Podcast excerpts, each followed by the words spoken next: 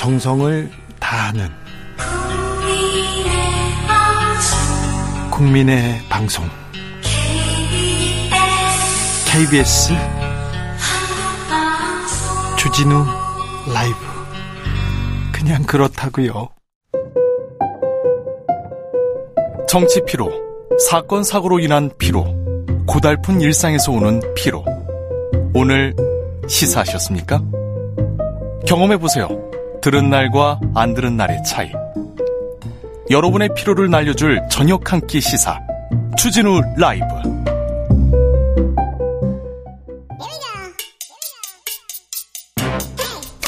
뉴스를 향한 진지한 고민 기자들의 수다. 라이브 기자실을 찾은 오늘의 기자는 은지혁이요. 시사인 김은지입니다. 요즘 무슨 취재합니까? 네. 뭐 정치권 정신없이 돌아가니까요. 팔로업 네. 하고 있습니다. 그 어떤 기사 쓰셨어요? 아, 최근에는 아, 그리고 김학의 사건 또 다시 한번 기사를 쓰기도 했어가지고요. 네. 계속 팔로업 하고 있습니다. 네. 공수처에 사건이 들어갔거든요. 네. 공수처에서 국민권익위 수사하고 또 김학의 사건도 또 하고 네, 있네요. 수사 검사들에 대한 네. 부분입니다. 알겠습니다. 김학의 자체는 아니고요. 자, 오늘 준비한 첫 번째 뉴스는요? 네, 국민연금공단이 이재용 삼성전자 회장에게 소송을 할 수도 있다라는 뜻을 밝혔습니다. 좀 자세히 알려주십시오. 네, 국정감사에서 나온 이야기인데요. 국민연금관리공단 이사장이 한 말입니다. 네. 김태현 이사장이 지난주 금요일 국회 보건복지 국정감사에서 이제 삼성물산 제일모직 합병과 관련해서 이재용 삼성전자 회장에 대한 1심이 진행되고 있는데 네. 판결이 나면 이재용 회장, 문영표 전 장관, 홍한선 전 본부장에 대해서 손해배상 소송을 준비하겠다 이렇게 밝혔습니다. 삼성 때문에 국민연금이 손해를 봤어요. 국가가 손해를 봤습니다. 삼성 때문이 아니라 삼성 이재용 회장을 위해서 지금 국가가 손해를 봤습니다. 어, 소송이 뭐 결과가 나오면 소송을 해야죠. 자, 이 사안을 이해하기 위해서는 시계를 조금 돌려볼 필요가 있습니다. 있습니다. 네, 2015년으로 돌아가야 하는데 당시 이제 삼성물산과 제일모직 합병이 있었거든요. 네. 그리고 1년 전에 이제 이건희 회장이 급작스럽게 병원으로 이송이 돼서 자리에서 일어나지 못하고 있던 때였습니다. 이건희 회장이 갑자기 쓰러지면서 승계가 지금 발등에 불이 됐습니다. 네, 그래서 2015년 9월 달에 삼성물산과 제일모직이 합병을 하게 됐는데 네. 그 결과가 이제 통합 삼성물산이 탄생하게 됐습니다. 네. 그런데 그 방식이 주주에게 유리한 게 아니라 이재용 당시 이제 부회장에게 유리한 방식으로 이어졌다 이런 주장이 그때도 계속 나왔었거든요. 예. 그 말씀하신 것처럼 이재용 부회장이 가지고 있지 않던 삼성물산의 기업 가치를 좀 떨어뜨리고 네. 그 자신이 최대 주주인 제일모직 가치를 띄워서 네. 결과적으로 삼성물산 주주에게는 손해를 끼치는 방식으로 합병이 이루어졌다라는 혐의가 있었는데 삼성 그리고 삼성의 주주한테는 다 마이너스입니다. 국가도 마이너스인데 이재용 부회장만 이득이 보는 이득을 보는 그런 합병이었습니다. 뭐 그런 비판이 있었는데요. 결과적으로 이제 검찰 수사, 특검 수사 결과 이제 네. 그런 부분들이 좀 입증되고 있는 건데 네. 이 과정에서 문영표 전 보건복지부 장관과 홍한선 전 이제 기금운용 본부장이 각각 이제 아래 임직원들한테 압박을 했다. 라는 식의 이슈로 이제 특검에 기소되기도 했습니다. 국정농단 사건의 핵심 재판이었어요. 핵심 사건이었습니다. 이 사건에 어, 박영수 특검팀의 윤석열 대통령, 윤석열 검사가 거의 음, 뭐라고 해야 되나요? 명운을 걸었습니다. 네, 그러다 보니까 문영표 전 장관 사건은 이제 특검의 1호 기소다라는 식의 이야기가 그 당시 나오기도 했었었는데요. 이 부분이 증명되면서 이 부분이 증명되면서 박근혜 전 대통령이 아, 뇌물죄로 뇌물죄로 기소되고 유죄를 받습니다. 네, 문영표 전 장관 같은 경우에도 이제 네. 혐의가 이제 확정이 됐는데요. 제일 먼저 구속됐어요? 징역 2년 6개월을 받았고요. 네. 홍한선 전 본부장도 징역 2년 6개월 확정됐습니다. 네. 그리고 이제 합병 당시에 삼성물산 지분이 11.21% 이제 국민연금 가지고 있었거든요. 네. 이때 손실 봤다라는 사실도 확인이 되었는데요. 그러다 보니까 국회에서도 이번에 이제 국민연금의 손실액이 2,700억 원이 넘는다라는 지적이 나왔습니다. 네. 그러니까 이것이 어떤 의미이냐면 박근혜 정부와 이재용 회장의 국정농단에 의해서 국민의 노후 자금이 날아간, 날아간 것이다라는 식의 주장을 서영석 민주당 의원이 했거든요. 그때 윤석열 검사와 단동훈 검사도 이렇게 주장했습니다. 네, 이제 그러다 보니까 이제 김태현 이사장도 삼성물산과 제일모직 합병 과정에서 여러 불법 행위가 있었다라는 대답을 하기도 했습니다. 네. 그런데 이제 홍한선 전 장관, 아, 전 이제 본부장과 문영표 전 장관만이 아니라 이재용 회장도 관련 사건으로 다시금 추가 기소가 됐는데요. 추가돼서 재판으로 넘겨졌습니다. 예, 지금은 이제 금감원장 역할을 하고 있는 이복현 당시 검사 검사가 사건을 맡은 바가 주임 있습니다. 주임 검사가 이복현 금감원장이었습니다. 수사를 열심히 해가지고요. 수사를 말끔하게 했습니다. 그때. 네, 이제 그래서 이제 물론 이제 삼성에서는 무죄를 다투고 있는 사건이긴 합니다. 네? 현재 현재 1심 재판 중인데 이 1심 재판 결과가 나올 경우에 정부가 이제 손해배상 소득... 소송을 할 수도 있다라는 이야기가 나와서 네. 눈길을 끌고 있는 것이죠. 근데 이재용 부회장 이재용 회장 말고요. 다른 사람들은 다 유죄가 확정돼 가지고요. 네. 형을 다 살았어요. 그런데 이재용 부회장 부회장 아니죠. 이제 회장입니다. 예. 이재용 회장 이재용 회장은 재판을 받고 있죠. 1심 재판 중이죠. 사실 음 국제상설재판소에서 한국 정부가 이거 일부 배상하라 이런 판정도 있었습니다. 예, 엘리엇이 그 당시에 이제 문제 제기를 했었던 바가 있거든요. 네. 그래서 한국 정부를 상대로 손해배상을 청구했습니다. 네. 지난 6월달에 국제상설중재재판소가 한국 정부가 엘리엇에 일부 배상금을 지급하라 이렇게 판정한 바가 있거든요. 네. 1,300억 원 정도인데 물론 이제 우리 정부는 이를 받아들이지 않고 불복 절차를 밝히고 있는데 그 당시 엘리엇도 이제 윤석열 한동훈 검사가 수사를 해서 입증된 사실이다 이런 주장을 하기도 했었습니다. 네. 이제 이에 대해서 정부도 좀 책임져야 되는 게 아니냐라는 지적이 지난주 국감에서도 나왔었는데 네. 이에 대해서는 이제 개별적으로 이제 여러 가지 문제가 있다라는 것을 확인해서 두세 사람 그러니까 이재용 회장, 홍한선 전 본부장, 문영표 전 장관에게 묶어서 소송을 제기할 예정이다라는 식의 답을 했습니다. 정부와 삼성과의 관계는 지금 미롤로 들어간 듯한데 이런 문제는 어떻게 풀어 나갈까요? 지켜보겠습니다. 저희가 잘 지켜봐 가지고요. 자세하게 설명해 드리겠습니다. 생각보다 되게 중요한 문제입니다. 아주 중요한 문제인데. 네. 그리고 세금을 찾아오는 문제이기도 하고요. 다음 뉴스로 가보겠습니다. 네, 잼버리가 끝났는데도 아직 귀국하지 않은 참가자들이 있다고 합니다. 왜, 왜 그렇습니까? 예, 일부가 한국 정부에 난민 신청을 했기 때문이다라고 하는데요. 네. 난민 신청을 한 잼버리 참가자가 아프리카 지역 등 중심으로 한 50명 정도 된다라고 알려졌습니다. 그렇게나 많이요? 네, 그래서 이 난민 신청자는 우리 법에 따라서 난민 인정 여부가 결정될 때까지는 국내에 체류할 수가 있습니다. 그렇죠. 이제 그래서 이번에 이러한 사실들이 뒤늦게 알려졌는데요. 네. 난민 신청자에게 법무부는 신청일로부터 6개월 동안 생계비를 지원하기도 한다라고 하는데 네. 이번에 미성년자도 일부 포함돼 있다 이렇게 알려져 있습니다. 그런데 우리나라에서 난민 심사라 이거 쉽지 않을 텐데요. 지금 어떻게 돼가고 있습니까? 네, 이제 까다로운 건 사실이고 이제 관련해서 숫자들을 보면 굉장히 낮다라는 사실을 알 수 있는데요. 이제 한국은 난민 심사가 까다로운 편으로 이제 세계에서 알려져 있고 세계적으로도 유명해요. 네, 올해 상반기에 심사가 진행된 3,300건 넘는 것 중에서 인정률이 1.3%에 불과합니다. 네. 난민으로 인정 안 된다고 하더라도요. 이제 인도적 체류 허가를 받기도 하거든요. 네. 고문이나 비인도적 처우 뭐 이런 이런 부분에 있어서 문제가 될 수도 있다라고 하는 것인데 그 인정률도 낮아요. 예, 인도적 체류 허가도 2.5%에 불과하다라고 하는데 아, 그래요? 네, 물론 낮네요. 예, 법무부에서는 아직까지는 이 지금 신청한 사람들의 구체적인 인원수나 국적, 난민 신청 사유에 대해서는 확인해 주기 어렵다라고 밝히고 있는 상황이긴 합니다. 전쟁을 피해 이렇게 들어온 러시아인들의 난민 신청 계속되고 있잖아요. 네, 뭐 별건이긴 한데 이제 한국에서 난민 신청하는 사람들이 계속 늘고 있다라는 것 좀 눈에 띄는 뉴스인데 네. 아무래도 우크라이나와 러시아 전쟁이 계속되고 있으면서 상황이 벌어지고 있다 이해하시면 될 것 같은데 상반기만 국내에 접수된 러시아인 난민 신청자 수가 2,400명 넘었다라고 하는데요. 지난해에 비해서 두 배가 넘는다라고 합니다. 이제 그만큼 이제 그 전쟁의 여파가 우리에게도 영향을 미치고 있다라고 보시면 될 것 같은데 이제 징집을 계속 함으로써 그 상황에서 피해 나온 사람들이라고 이해하면 될 것 같은데요. 네. 물론 아직까지 이들의 이제 난민 신청률도 그렇게 높은 편은 아니라고 알려져 있습니다.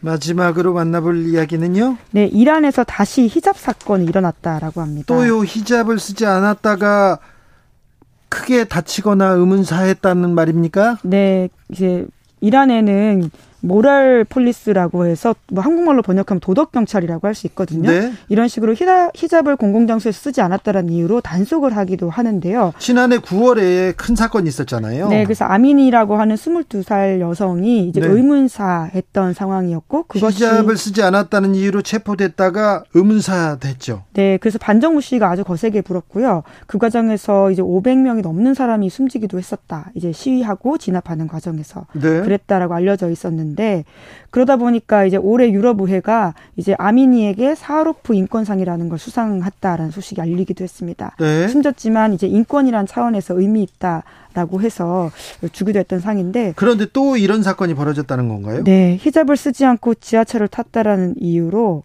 어 10대 소녀가 도덕 경찰에게 폭행을 당했고 결국 뇌사 상태에 빠졌다라는 소식이 전해졌습니다. 1년 전 사건하고 그대로 똑 닮았어요. 네, 이제 물론 이란 당국에서는 이제 머리 어딘가에 부딪혀가지고 이제 쇼크를 한 것이지 경찰 때문이 아니다라고 주장을 하고 있습니다. 폭행한 적 없다라고 주장하고 있거든요. 때가 어느 때인데 아직도 이런 얘기하고 있습니까? 네, 네 이게 계속 논란이 되다 보니까 그러면 지하철 내부 영상을 공개하면 되는 문제인데 그런 것을 하고 있지 않기 때문에 계속해서 의문과 비판이 커지고 있는 상황입니다. 네. 결국 히잡 쓰지 않았다라는 이유로 사람을 폭행하고 숨지게 방조한 거 아니냐라는 지적이 나오고 있는데요. 더욱더 이제 공교롭게도 지난 10월 달에 노벨 평화상이 이란 여성 인권 운동가에게 갔거든요. 네. 이러한 것들에 덧붙여서 지금 국제사회가 이란의 여성 인권 문제에 대해서 더욱더 목소리를 내고 관심을 기울이고 있는 상황입니다. 이란의 인권 문제에 대해서는 전 세계가 아, 큰 목소리로 비판하고 있습니다. 그런데 이란 정부는 강경합니다. 네, 심지어 지난달에는 부적절한 신체 노출을 한 여성을 최대 징역 10년, 벌금 8,500달러에 처하는 히잡과 순결법이라고 하는 걸 강행 처리했다라고 하는데요. 네. 그러니까 부적절한 신체라고 하는 게 머리카락 같은 것들을 뜻하는 것으로 보이는데 이를 놓고 유엔에서는 성별에 따른 아파르테이트 그러니까 차별 정책이다 이렇게 비판을 하고 있습니다. 예, 이란 현장에서도 여성들이 굉장히 시위를 하고 있다라고 하는데요. 하지만 또 두려움과 함께 이 상황에 대한 지지가 더 필요하다라는 이야기를 목소리가 나오고 있습니다. 네. 이란의 여성들 그리고 이란의 인권 인권 운동하는 사람들한테 지지와 응원을 보냅니다. 참 많은 여성들이 두려움에 떨고 있는데 극복하고 극복하고 조금 더 민주화된 세상으로 좀 나왔으면 합니다. 기자들의 수다 시사인 김은지 기자와 함께했습니다. 감사합니다. 네, 고맙습니다. 교통정보센터 다녀올게요. 김민혜 씨.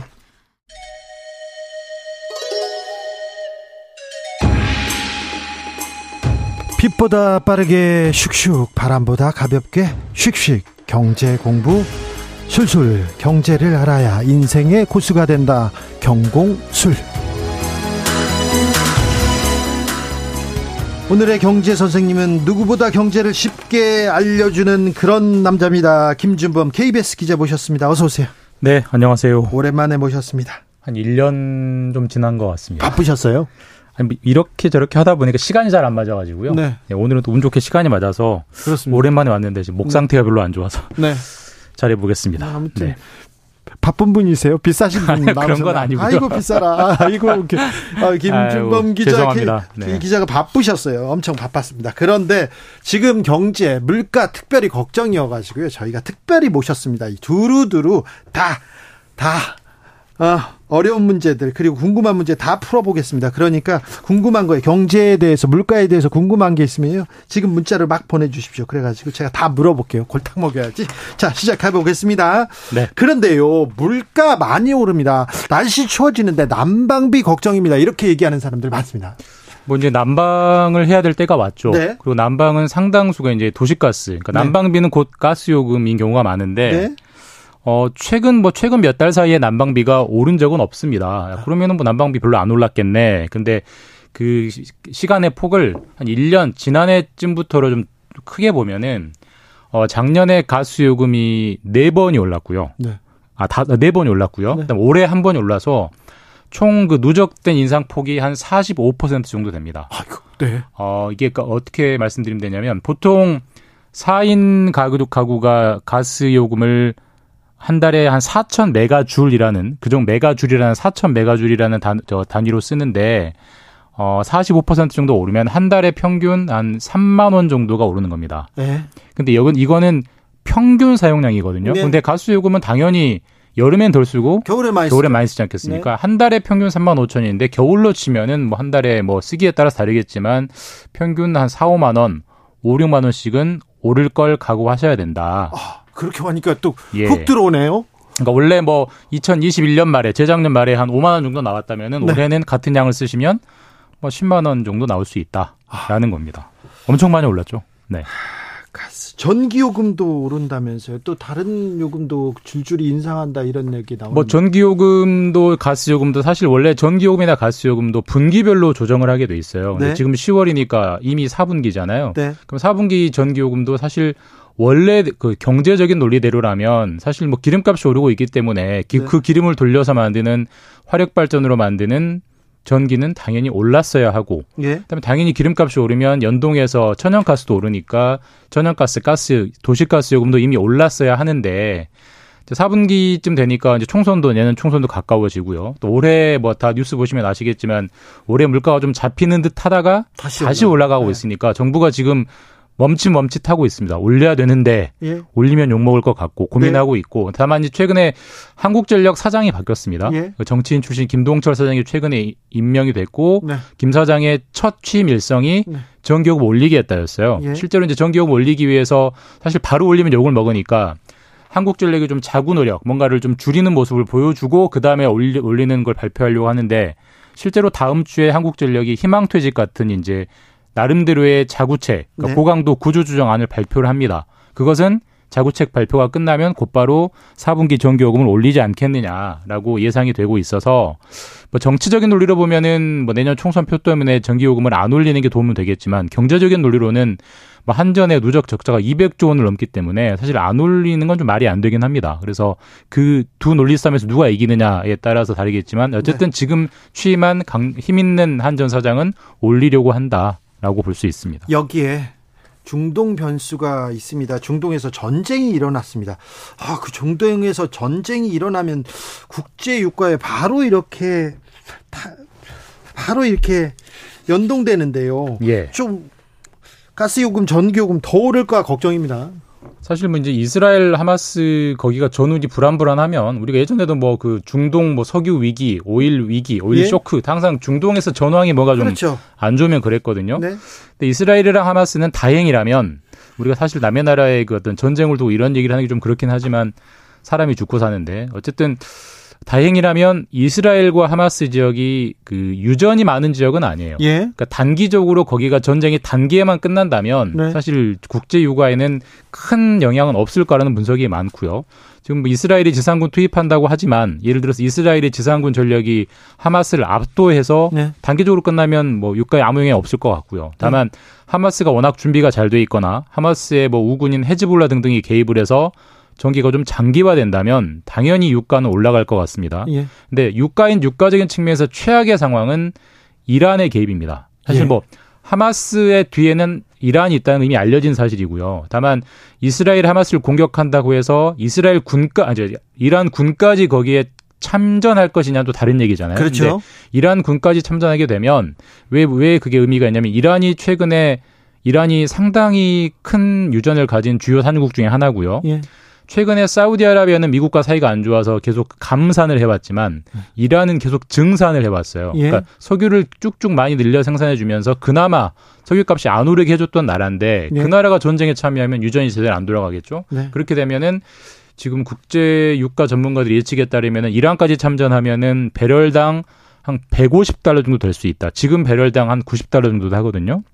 거의 한 60%가 오른다는 얘기이기 때문에 그런 상황이 오면 거의 재앙이 온다라고 볼 수 있는 거죠. 아, 이사파리님께서 물가 유가는 계속 올라가는데 왜 화물 운송료는 오히려 내려갈까요? 이렇게 얘기하는 분도 있습니다.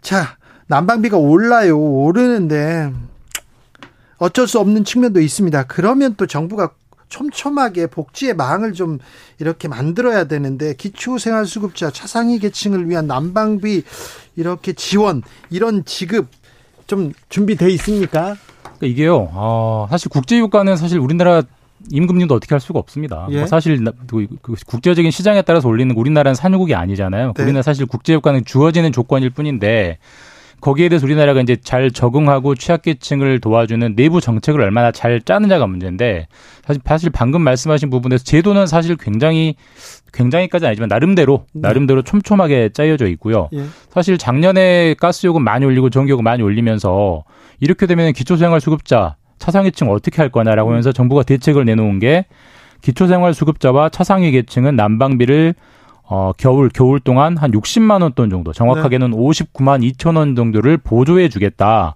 사실 한 달에 뭐 난방비가 10만 원, 15만 원 나와도 4, 5개월이면 5, 60만 원이면 커버가 되거든요. 네네. 그러니까 굉장히 큰 대책을 내놨어요. 근데 사실 진짜 지난 겨울이 지나지 않았습니까? 그럼 지난 겨울 지났으니까 차상위 계층이나 기초생활 수급자분들은 이 돈을 다 받아 받아 받겠거니라고 네. 결산을 해봤더니 절반 정도만 받고 절반 정도는 못 받은 걸로 나왔습니다. 왜 그래요? 그러니까 정부가 예산을 준비해 놓고도 못 쓴 거죠. 네? 왜 그런지 알아봤더니 이게 신청을 하는 사람만 주는 시스템이에요. 이거 문제예요. 네. 차상위 계층 그리고 기초생활수급자들은 뭘 주는지도 모르고 어떻게 해야 되는지를 몰라요.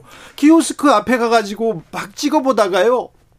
햄버거 못 시키고 돌아온 경우 저도 있거든요. 네, 맞습니다. 할머니 할아버지들은 못 타가요 이거. 키오스크는 저도 어렵고요. 네. 그러니까 어쨌든 이 제도는 어, 한국 그 가스공사의 해명은 이렇습니다. 네. 사실 이제 이 사람이 얼마나 어렵 어려운지 경제적으로 얼마나 힘든지 그 자체가 개인 정보이기 때문에 네. 그 본인이 신청해주지 않으면 우리가 그 사람의 자산과 소득 상황을 어떻게 아느냐. 네. 그러니 알아서 줄 수 없다라고 해서 신청하지 않은 사람이 절반인데 네. 일단 올 겨울 지난 겨울에 못 받은 사람이 소급해서 올 겨울에 받을 수 있느냐? 그건 안 됩니다. 다 날아가는 돈이 돼 버렸고요. 예. 사실 앞으로 다가올 겨울이라도 중요한 건데 예. 지금 제도가 달라진 게 없습니다. 그래요? 그냥 계속 신청만 잘해달라라는 건데 예.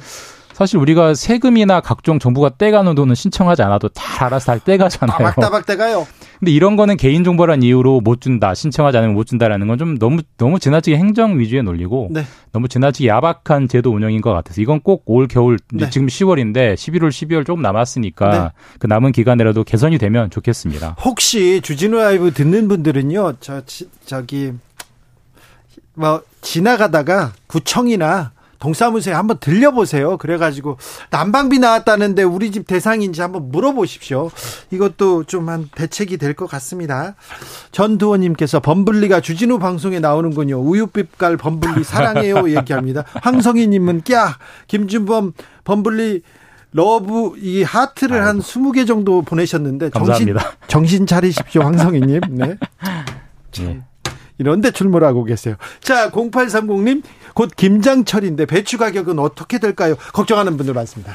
지금 뭐 배추 가격 많이 올랐죠. 실제로 벌써 배, 올랐어요? 네, 많이 오르고 있고요. 네, 김치 좀 주세요. 그랬더니 김치를 한 가닥 주시더라고. 저희 집에서도 김치를 담가 먹는 보다 사 먹는 게 싸다는 결론에 이르러서 네. 이제는 아마 올 겨울에 아마 사 먹을 것 같습니다. 아, 담그지 않고. 아, 또 담궈 먹어야지. 김 김장 그그 그 우리 계산기만 맛이. 계산기만 두드리면 사 먹는 게 쌉니다. 아 그래요? 네. 그러니까 웬만큼 많이 담그지 않은 이상은. 네. 그러니까 뭐 배추가 배추도 많이 오르고 있고요. 예? 가장 게 소금. 네. 소금 뭐 올해 뭐 천일염이 뭐 오염수 등등의 이슈 때문에 많이 올랐잖아요. 네. 작년보다 50% 정도 올랐고요. 네. 뭐 대파, 고춧가루 이런 상승률도 1년 전보다 한다두 자릿수 이상 올랐습니다. 아, 그렇기 장, 때문에 지난해 이맘때 네. 지난해 이맘때 어, 한, 지난해에 비해서 몇십 퍼센트 올랐다는 얘기를 했거든요. 예, 근데 예. 지난해에 비해서 또 50%씩 올랐으면 얼마나 많이 오른 거예요? 그러니까 이게 사실 물론 이제 그때 오르고 그 네. 뒤로 떨어질 때도 있었어요. 아 그래요? 근데 그건 이제 보도가 안 됐기 때문에 계속 오르기만 한 건 아닌데 어쨌든 네. 지난해 같은 시점보다 김장 비용은 꽤 많이 올랐고요. 네. 정부가 뭐 엊그제 이제 당 정대 회의에서도 대책이 나왔지만 최우선적으로 잡는 게 물가고 잡으려고 하는 게 물가고 그 중에서도 이제 먹는 물가. 어. 그래서 현재 내놓은 대책은 배추 같은 경우는 정부가 냉동 창고에 냉장 창고에 네. 많은 배추를 비축을 해둡니다. 그 네. 비축을 한 2,900톤 정도를 풀겠다. 네. 그리고 또 이제 뭐 김, 김장에 들어가는 생강, 뭐 대파 이런 김장 부재료도 최대 많이 비축 물량을 풀어서 가격을 좀 떨어뜨리겠다 이런 정도의 대책은 발표는 했는데 그게 얼마나 이제 체감이 될지는 마트에서 직접 장을 보시는 분들한테 좀 물어봐야 될 것 같습니다. 네. 음, 김장을 포기하는 사람들도 많다는데 아, 이 여기에도 좀 대책을 좀 내놔야 될 것 같습니다. 그런데요. 자, 물가가 네. 계속 오릅니다. 들썩거리는데 금리도 오르고 환율도 오르고 다 오른다고 하는데 지금 정부가 물가 대책 제대로 내놓고 있습니까? 물가 안정 대책 제대로 하고 있습니까? 그러니까 이게 이제 뭐 이렇게 말씀드리면은 너무 좀 정부를 옹호하게 될 수도 있는데 냉정하게 말하면 사실 우리나라 정부가 물가를 어찌할 수 있는 여지가 굉장히 작기는 해요. 네. 왜냐하면 뭐 지금 이렇게 물가가 오르는 상당수는 결국은 먹는 물가랑 결국 기름값인데 네. 기름값은 우리 정부가 어찌할 수 없는 도리가 분명히 있는 거고요. 그다음에 사실 먹는 물가도 국제적인 뭐 작황 부진이 상당히 크기 때문에 사실 우리는 거기에 이제 대응해야 되는 문제가 있긴 한데 사실 그래서 정부가 해준 하는 하는 거라고는 먹는 거는 주로 이제 쿠폰을 많이 뿌립니다. 뭐 농산물 할인, 수산물 할인을 뿌린 게 하지만 현실적으로 크게 와닿지않는 측면이 있고 기름값 같은 경우는 정부가 지금 하고 있는 대책 중에 하나가 유류세 인하를 계속 해주고 있어요. 지금 지금 우리가 휘발유 같은 경우는 꽤 많이 올라서 서울이 지금 평균 휘발유 가격이 리터당 1,850원 정도 하는데 이게 원래대로 정부가 유류를 유류세를 다 받으면 한 200원 정도 더 붙어야 돼요. 그러니까 정부가 지금 200원 정도의 세금 할인을 해줘서 이 정도이긴 한데, 그러니까, 그, 나, 그러니까 정부가 나름대로 애는 쓰고 있는데, 사실 뭐 이 국제적인 가격 상승에 따라서 물가가 올라가는 걸 정부가 이건 사실 약간 뭐 거인 앞에서 굉장히 작은 칼을 휘두르는 것밖에 안 되기 때문에 네. 뭐 체감하기 어려운다는 평가를 피하기는 어렵죠. 네. 네. 김진희님께서 다 올라요, 다 오르는데 소득만 줄었어요. 아유, 저도 그런데. 네. 저도. 2095님, 물값 빼고 다 올랐어요. 물만 먹고 살아야 하나요? 물값도 올랐습니다. 물값도 올랐어요. 자, 이럴 때 예. 경제가 어렵습니다. 민생 어렵다는데 이럴 때 정부가 조금 어, 고간을 열면서 서민들 조금 없는 사람들한테 좀 풀어야 되는 거 아닙니까? 그런데 정부에서는 정반대 얘기를 합니다. 예. 어제 그 김대기 대통령실 비서실장이 그런 얘기를 했죠. 과거에는 민생이 어려울 때 가장 좋은 방법이 돈을 푸는 거였지만 지금은 돈을 푸는데 한계가 있다. 네. 왜? 나라 빚이 너무 많이 쌓여서 그러니까 네. 전 정부가 너무 빚을 많이 남겨뒀기 때문에 우리 정부는 돈 쓸 여지가 없다. 그러니까 사실 그래서 다른 대책을 강구해야 된다 이런 이제 말을 하는 했고요. 그래서 나온 게 아까 말씀드린 뭐 김장의 배추 비축 배추를 푼다는 이런 건데 사실 이거는 근본적으로 정부 정책 철학의 문제입니다. 그러니까 네. 어려울 때 돈을 풀어서 취약계층을 돕는 정, 정부가 있고 네. 그렇게 하면 나라 빚이 쌓이기 때문에 너무 풀면 안 된다는 정부가 있어서 네. 이건 결국은 차후에 평가받을 수밖에 없는 그런 진보와 문제입니다. 보수의 네. 가장 큰 차이점이기도 합니다. 그런데 누가 옳다, 누가 정답이라고는 할 수는 없는데 그래도 지금 서민들이 너무 어려워하는데 그런 얘기합니다. 이일총님 산지 생산자와 소비자 물가 차이가 너무 납니다. 관리 문제입니다. 이거 좀 지적해야 돼요. 그러니까 산지 세고 산지 속값은 계속해서 떨어지고 떨어지고 있는데 어 소고기 값은 계속 오르고 그다음에 뭐 배추, 양파, 마늘 다 마찬가지입니다. 네, 그러니까 중간 유통 마진, 농산물이 유통 마진의 문제가 사실 뭐 수십 년째 네, 문제다 문제다 해도 해결이 안 되는데 네. 사실 이게 또 제가 시간이 있으면 설명드리겠지만 또 농산물은 유통 마진이 많을 수밖에 없는 또 구조적인 문제가 있긴 해요. 특성이 있긴 하지만 그래도 뭐 사실 선진국보다 높은 건 사실이기 때문에 정부가 여러 가지 대책을 내놓아야 하는데 사실 솔직하게 말하면 약간 백약이 무효인 그런 상황이 네. 이어지고 있습니다. 네. 여름에는 덥고요. 더 덥습니다. 겨울에는 더 춥습니다. 그 때문에 이제 전기요금, 가스요금 더 많이 나올 수밖에 없는데 아, 기후 위기로 또 농사도 어렵고 이거 참 좀 생각해 보면 기후 위기야 모든 게 좀 연결돼 있는 거 아닙니까?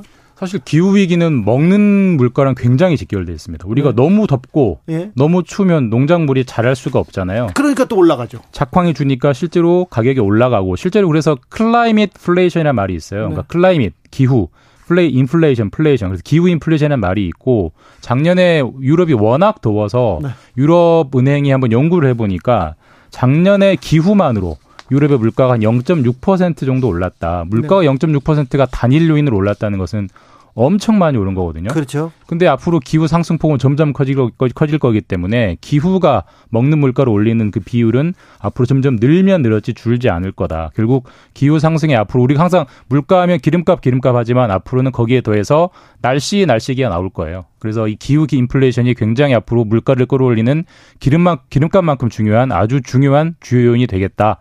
라고 볼 수 있습니다. 먹거리 걱정이에요. 이제 많이 오를 거예요.